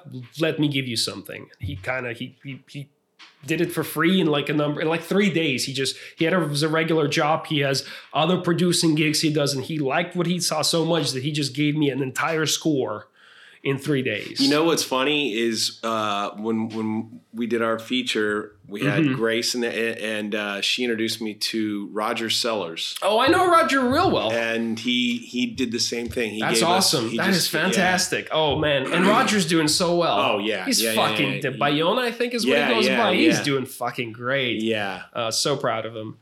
Um, but yeah, what I had in mind. So I, I typically have to start with a strong image, an iconic image, something that is iconic, that is identifiably itself for me, and a piece of music. And in this case, Yep. it was Aphex Twins. Uh, track seven, or it's called Curtain. That's the alternative name off of the um, Selected Ambient Works Volume Two or whatever. yeah.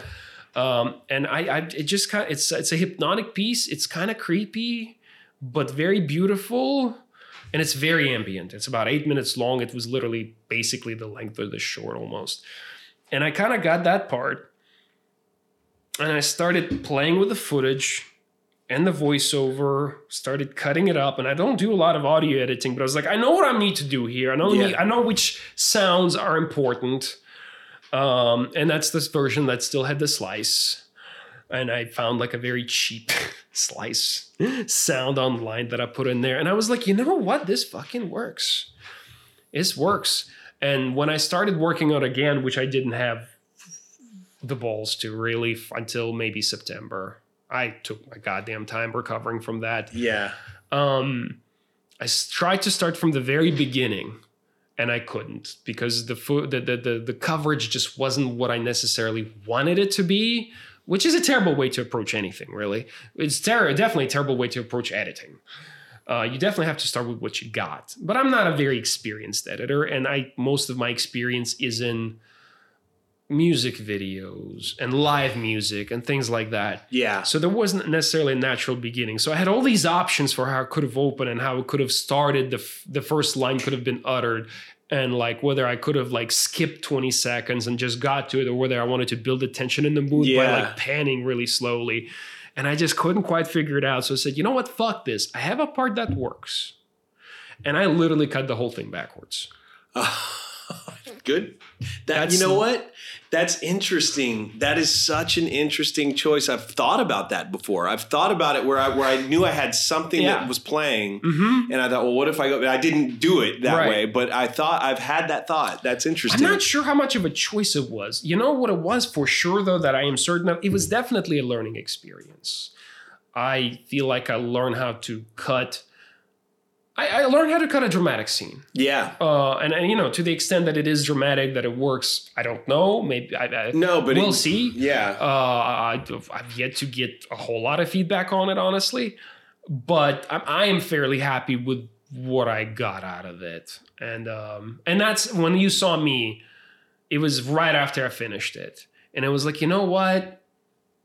If I have to walk away, I'm pretty happy if I just leave that. Yeah. Pretty happy that this is a thing that I'm done with, that I finished, I successfully completed. I don't know if I can do this as a side thing for much longer because it took everything out of me. I honestly wasn't able to actually do my proper work. I was coming to my job and just cutting it the entire time At work. at work shamelessly Yeah. just like, yep, I'm a lead, I'm a team lead. I've done everything I can. Don't talk to me. I don't Yeah. fucking care. We have new people we're hiring. That's next month. I have works. I have things that need to be closed out. I don't care. This is my priority. This is what I'm doing. Uh, and if I didn't feel like working in the office that day, I'd just be like, "I'll see you tomorrow." That's this is it. And I talked to my coworkers and I said, "You know what it is. You know what I'm about. You know you can rely on me most of the time, but right now I'm gonna do this. I'm gonna do this." And it was right after I finished training a bunch of people. So I felt like I kind of earned some of that right, time. right, right. right. and it certainly is a luxury. I don't want to say that I actually earned it. No, no, no. In that very specific context of that office, sure. In the context of being a worker, having a side gig, no. This is a luxury Yeah. that I could afford to myself and not for too much longer. This is not a sustainable thing. And that's very much what I felt like. I finished it. I am exhausted. I am tired. I'm very happy with it, but I don't feel like what I'm doing is very sustainable. Ah, man, yeah. I the end of a project, especially one like that, affects me differently. Depend. Sometimes I'm just like ecstatic. hmm And I was. I certainly was. But I was also thinking Tired. about And how do you do this again? like, do you have the mental fortitude of even starting a project? Yeah. People are like, are you working on anything? I was like, I can't even begin. well, and let's be clear too. Your job, which we've talked around, but Mhm. your job, it's mentally taxing, right? I mean, It certainly can be. So it wasn't quite nearly as taxing during the pandemic, but quite frankly, that's because nobody did shit during the that pandemic. that was my same with mine, right? I mean, it's like nobody was doing anything. yeah. But the and I and I never even asked you this earlier. on, on is now is the word ontology applicable to your current job? Yes, very much so. What does that mean? informational ontology so as it is used now i can give you a literal definition by literal computer scientist tom gruber the way he defines informational or informatic ontology is a um, sp- fuck i'm fucking up the word it's a specialization of a con- not specialization is a yeah, specialization of a conceptualization. okay. Speci- it's a specification of a conceptualization. That's what it is. So it, it is very much just like traditional ontology. An ontology is basically a branch of metaphysics, which is essentially study of what there is in a very big way. And that basically comes with two questions from Prometheus. What is there and what is it like? okay. So, what is out there in the world, and uh, what are its properties? What are its qualities? Okay. And that's kind of what we do there. Uh, I'm, I can't really go into details of how we do it in Google, um, or how they do it at Google. I'm again a contractor. I'm, But you're I'm doing in it too. the world, but I do it just not. I'm, I'm not quite as important. Um, but it's very much divided into what are things and what are they like. Okay. It's just that then you got to build this pipeline for all the data to actually describe them. I come up with the schema of the, for these things, and someone else comes up with the pipeline and finds the data, and they build the pipeline, and it pumps out the answers Okay. For the knowledge engine. And this does eventually affect what happens whenever I click some type something into Google and hit enter. Oh yes, yes, that's- absolutely, So, absolutely. We did do a lot of work for um, COVID nineteen. If you're watching, if you're looking at a game like FIFA, it's happening right now, and if you're looking at the scores and the stats of who has passes, blah blah blah, all of that I directly. Uh, we're not working on this one. We worked on COVID, Yeah. uh, but this is very much work getting worked directly by Google and people with my specialty, but specifically in Google. There's a Yeah. lot of stuff. If it, like we as contractors don't get to work on necessarily a lot of things with a lot of impact. Impact is measured by how many people look for it. okay. Um, those things that get taken care of specifically by Google people, unless they're running out of time, as they did with uh, COVID 19, where they're running out of manpower and we were here, so we worked on it. That was. That's not the case with FIFA. They know it's coming. Yeah. They're all prepared for it. Everybody's already know what they're doing, and we only there in a very auxiliary role, if you will. Well, when and when you so I guess really that type of a job, I get. I don't know. How, like, is there? To me, that seems like it would be mentally taxing. You're like you're just you're thinking a lot. You're just Uh, using a lot of. I mean, yes and no. So a lot of the stuff is maintenance because you're not building stuff all the time. A lot of the stuff is already built. Okay. You're adding stuff a lot of the time. A lot of stuff is maintenance. So this thing should be removed. This thing should be added. This should be changed here and there. could be updates. Could be Um, uh, yeah, a lot of stuff. A lot of it is like that. A lot of it is bureaucracy. A lot of it is It is it is a very global team, so you have to communicate with people all over the world to make sure that you're on the same page, you're getting what you want, and that the product is it's it's envisioned by a person you've never even heard of, Yep. Who's uh, got passed it down, who passed it down, who passed it down, Yeah. and you're working on different directions from somebody in a different time zone. Uh, my job is increasingly going to become more management because I have more people under me. So Yeah. I can train these people to do what I need to do, and I can sort of still do the work, but less of it, and more or less manage the quality at this point, which is honestly kind of even more taxing because you can take in more work. I was just gonna say, it, yeah. But whenever you think about beautiful it beautiful thing about that is that in a way it does run itself. Instead of being surprised every day by what you may or may not find for your own stuff, you're instead there to support people.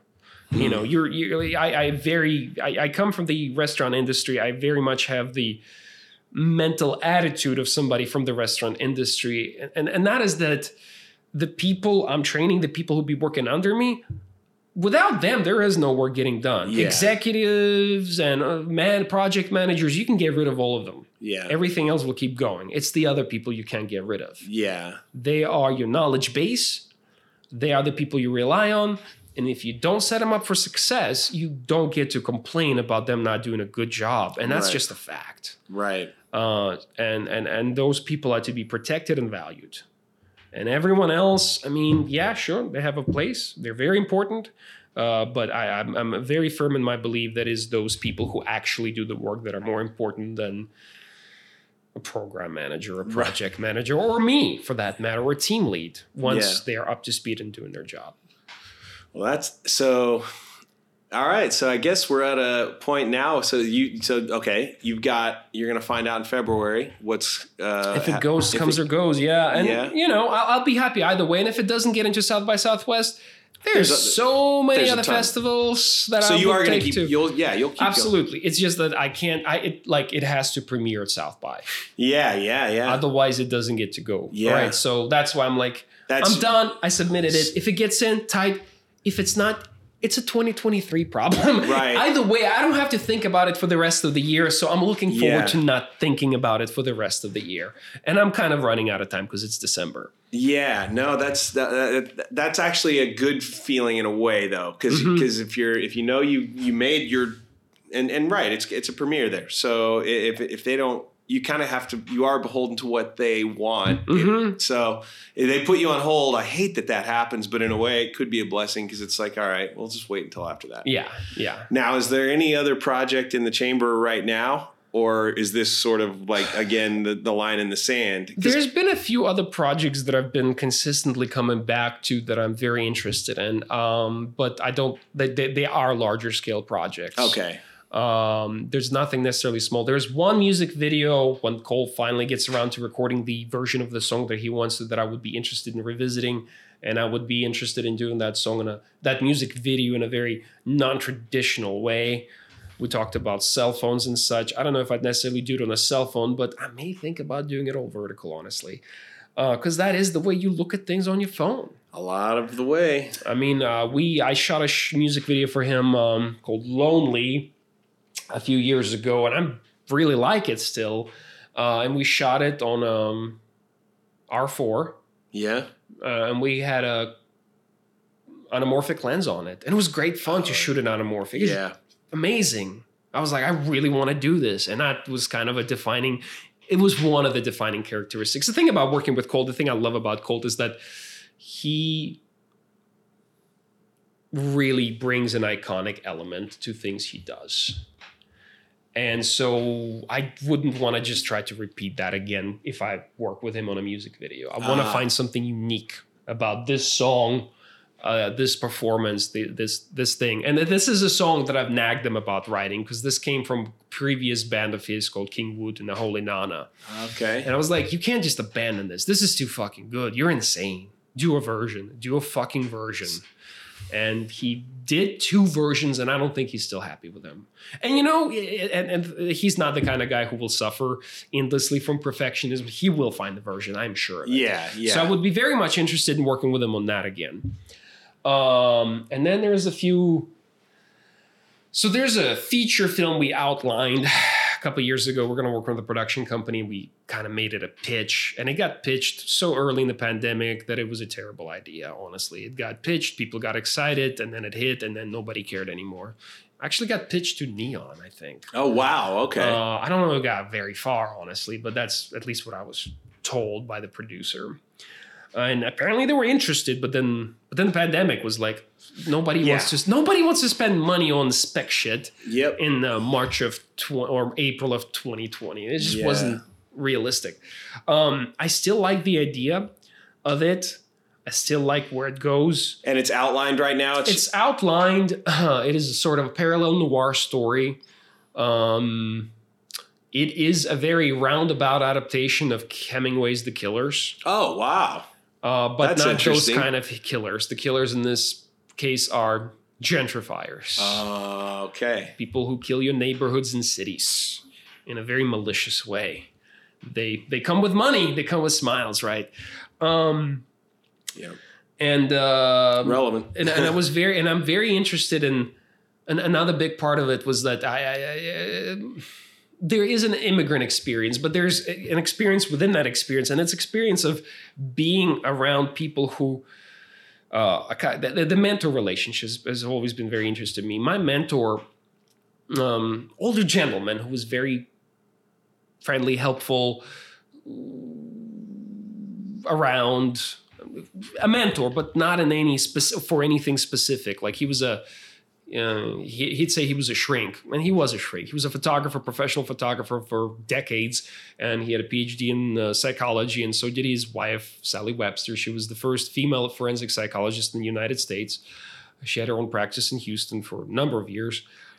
Um, Damn. and That's they crazy. um, the, the thing of it is that their advice was good but it was and they meant so well and i got to learn so much and have so many great conversations that were so enriching but their very practical advice was so out of date and i kind of had this very um, distorted idea of what america was at the time when i as i knew them and how you could sometimes learn very important life lessons, not from people who you love and who love you, but maybe from people who you may detest. And that was definitely a very important idea for that film. Ah. I really wanted that, that. That is definitely. I don't know if that's a thesis or a plot point or a theme, but that's definitely a big part of it. That's always been very big for me. And it's a parallel story of a boy who's about 16, 15 years old. Nick Adams, in our case, it would be somebody like that, but not necessarily that. And the older man, not somebody like Ole Andreson's age, but somebody, and it wouldn't actually be even Ole Andreson, but it would be somebody a little older than him, kind of an older millennial, if you will, somebody who at this point would probably be in their late 30s, and sort of how they react to a situation, how they go looking for somebody, a person named Patrick Kelly, and he there's a MacGuffin, and so we, yeah, my friend and Philip wrote a script that was sort of like a the idea was to write a short story and a short film that would work as a pitch for the larger film. Sure. But we got so enamored with the characters. That you went and wrote it? Uh, We, I mean, the thing is like 25 pages long. And I love it. I love every page of it. I love all the characters we meet there. I think it is incredibly. I think what Philip did there is great. Uh, but how to adapt that, I don't. I just don't know because nobody's gonna sit for a 25 minute short film. Oh yeah. also, how the fuck do you finance that? Yeah. just like yeah you can do it for cheap but there is an element where even if it looks cheap you still have to coordinate multiple locations people rehearsal there's a lot of things you have to do whether you use a fancy camera or not Yeah. you know yeah, you don't yeah, get to just improvise that unless you already have access to all those resources which there are people who absolutely could make that happen because they are in that environment and i'm just not in that environment i'm in the tech environment world and i'm very much adjacent to the film world this is Right. something that would take a lot more effort for me to do and make happen again this is always the hard part about the creative moonlighting thing Right. you know it's that's that's it is is you you you get something that you're really excited about but at the same time you see the reality of of how hard is this going to be to do you know how, Right. and and uh and how, you know how it's it's like I want to say yes, but I can't say it without a how. How the hell are we going to do it? Right. And if you find, even if you found the actors, yeah, you got you talking rehearsals, you're talking uh, coordinating schedules. The Right. schedules alone is like Right. holy hell. Right. But- Do you act still? Like I, I- know obviously you acted in the short, but like you're talking about you're transitioning from teaching mostly to doing video and I mostly hear about you shooting and editing Yeah. not so much acting. So is it like a side thing or do you mostly want to act still? No, I still want to. Yeah, I still want to. I think I uh, I realized, you know, probably. Well, I spent four and a half, five years in LA. We we lived there, uh, and I was only ever either. Most of the time, I was just doing like I would get an audition, not get the job, and then sometimes I would get the job, but I would just be like a guest role. So it was just like they paid me for the day. There was nothing to Right. it, whatever. And then uh, nearing the end of that, I ended up getting uh, a pilot that got a Oh. 10 episode season of a doctor show on TLC. Uh-huh. So I got to do that, and that was that was great fun. Mhm. Even though looking back on it, it was just like this kind of campy show, Mhm. but but it was still great fun to just like be have the camaraderie of the, the people and to collaborate with these people day in Mm-hmm. and day out. Uh, so I will say, you know, I, acting still probably is my first love of all Yeah. of it, and uh, and and I think when I realized I I wanted to act more, I thought, well, I need to make my own stuff. Maybe I have more that I, you know, I could I could write myself into roles. Sure. So that was that was how that all started. So when did you start acting? Mm, I was probably I was twenty. I officially started trying. I took classes in 3 Mhm. and I was 23. I'm 42 now, Mhm. so it's been almost 20 years. Yeah, Mhm. yeah. So, uh, and most of the stuff really, I was taking classes in LA and then audition. And then I started auditioning. I finally got an agent and was auditioning. Mm-hmm. Um, and so at that point, I was fully immersed in that, like, pound the pavement, try to be an actor in LA Right. world.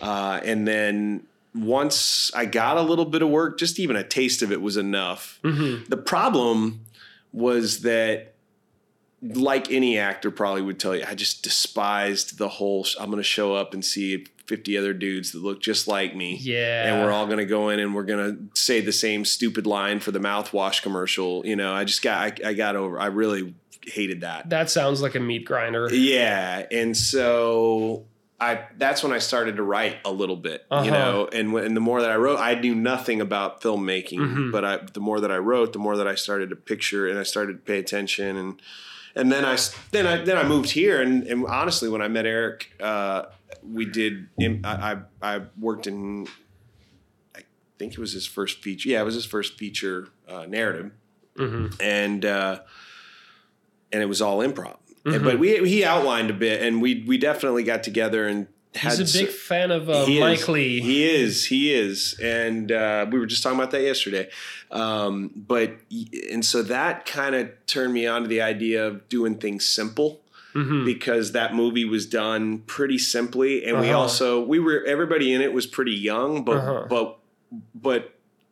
I mean, uh, getting the schedules to align was still a big pain. Yeah. you know? and when did you guys do it? What year was that? That was 08. Oh, we shot it in yeah. 08 and it premiered at Austin uh, Film Festival in 9 So that's how long it took. It took Mm-hmm. yeah. yeah. That was pretty quick, honestly. By yeah, yeah. Well, by by mine too, that's pretty quick. Uh, and and on, I guess really considering what he did too, because we shot so much because it was improv. So Yeah. considering that, it was actually really quick. Um, Um, but yeah, I, I think, yeah, long, long, long roundabout answer is yeah, I'm for sure still interested in acting, and, Mhm. and I intend to to always at least play some some role, even if it's not the main role in whatever Mhm. it is I'm doing. You know, so how was it to collaborate? How, how was how was it to work on Popsicles? I was so on the periphery of that project. And have you worked with uh, with Michael, Michael before, before? Yeah. that was my first time working with Michael, Mm-hmm. but we um we had for several much like you said, you know, you'd done three months of rehearsals. Mhm.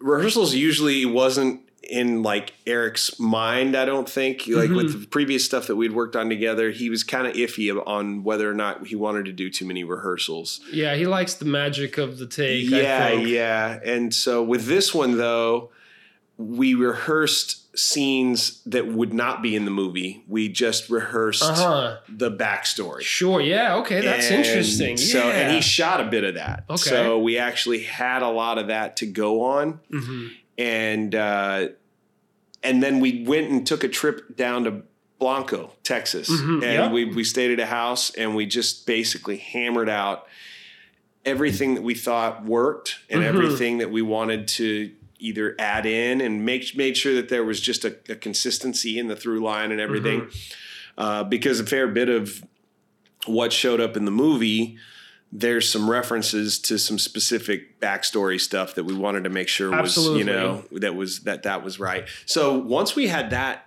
that trip under our belts we kind of had the outline and we pretty much had all the beats that we wanted to do and then it was just a matter of finding the time and and honestly that even even with just m- me and michael and eric there were things that had, we were supposed to shoot it in like february.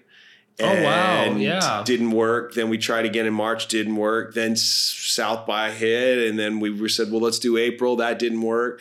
And so f- by the time we got around to it it was when we met you. So um, yeah, that's just kind of crazy how long that was supposed to be. This like we're gonna just do this really quick off the cuff. Yeah.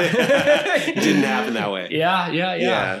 No, it really seemed like you you guys really had the chemistry of people who knew each other a long time. Oh well, I appreciate. Yeah, the, well, it- he had the he definitely had a sense of I know how to push this man's buttons, and you had the I am so sick of this man's bullshit. Like uh, I've dealt with this for decades. yeah, we're back. Here we are. This is the, the the we're back through the ringer. Yeah. But yeah, we definitely had the rehearsal time for that, Yeah. and I and I'm glad it came through because that that wouldn't. I don't. I'm not so sure it would have if we hadn't spent the the time. Because honestly, I didn't know Michael that well. I, actually I had worked with him in one other scene Mhm. in a in a feature that Eric did, but it was we. I mean, it was so brief Mhm. um, that we, you know, that was the only that was the last time I'd seen him was several years prior. Mhm. And so when we got together this time, we actually spent time together. So that, I think that that helped. That for sure helped me. Yeah. Um, but yeah, that that that was a fun project, and and I guess when you think about how like these some of these little short films come together, uh, when we first started talking about it, I was like, "Popsicles, what?"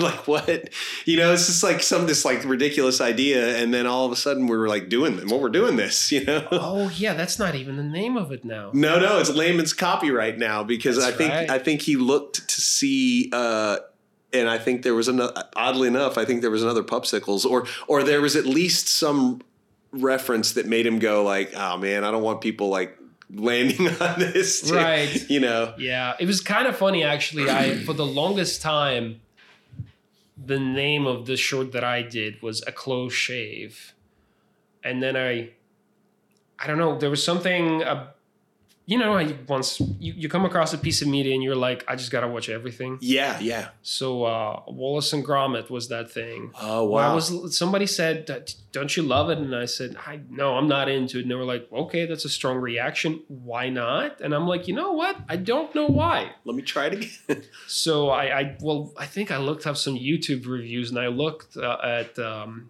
Patrick H. Willems's like he has a yeah. s- special on like um, one of the shorts, uh, train se- a, chase sequence on a train, and um, my girlfriend and I basically marathon the whole thing. And one of them is called a close shave, and I was like, well, I'm not gonna change it radically. But I'm gonna take the A out, so I called it close shave instead. Uh, but yeah, so uh, not as dramatic of a change. I honestly would not think know what else to call it. Man, that happens Uh, all the friggin' time. You look, and I, I mean, even like big name, big movies have redone the whole, you know, run into that. It's like if I'm naming my short something and I wanted to name it that, and I run across something else that was At named, this it's point, like it's I'm, I'm gonna do it. Yeah, Yeah. yeah. As well and for me it's especially weird because it's like you know i have a whole other culture of other movies and books that i come with uh, from russia where That's- yeah sometimes it's the same goddamn title Oh wow, yeah. you know one of the most popular movies which is very contentious right now because it has undertones that may or may not be there um, that could be seen as very nationalistic and racist Oh yeah, which I think the point was that they're not good, but yeah. people will. But it's such a popular and cool movie that eh, it's it's it's debatable how mm, good of a point it makes about how bad that behavior is. Uh, but it's called, it's called Brother, and it's such a generic name. And there's a very popular Yakuza film with Takeshi Kitano named that. And then there's Brother 2, which is the most successful Russian film, I think, in theatrical release. Maybe not now, but it was for a long time. Oh wow. Uh, and I'm pretty sure the sequel to Brother was also called Brother 2 by Takeshi Kitano. and there's a whole lot of them like that. Yeah. It's no, like- it, and honestly, if it works, it doesn't. If the movie works, it doesn't matter. Right. You know. Right. It's just, it, it definitely something is that's on my mind because I work for one of the largest You yeah, you know how this search works. You know, engine you in the world. can't, can't help it. Yeah, you don't want to like Um, paint yourself into a corner to where you're. You, I named it this, and now every time somebody searches, you know, it's like you know what's going to happen. Yeah. Yeah. But yeah, Yeah. well, listen, man, we uh we covered most of everything. Probably not everything, but Yeah. I uh I really really appreciate you taking the time to sit down. We'll have to do it again at some point. yeah. And Thank you for having me. Thank you so much, Constantine.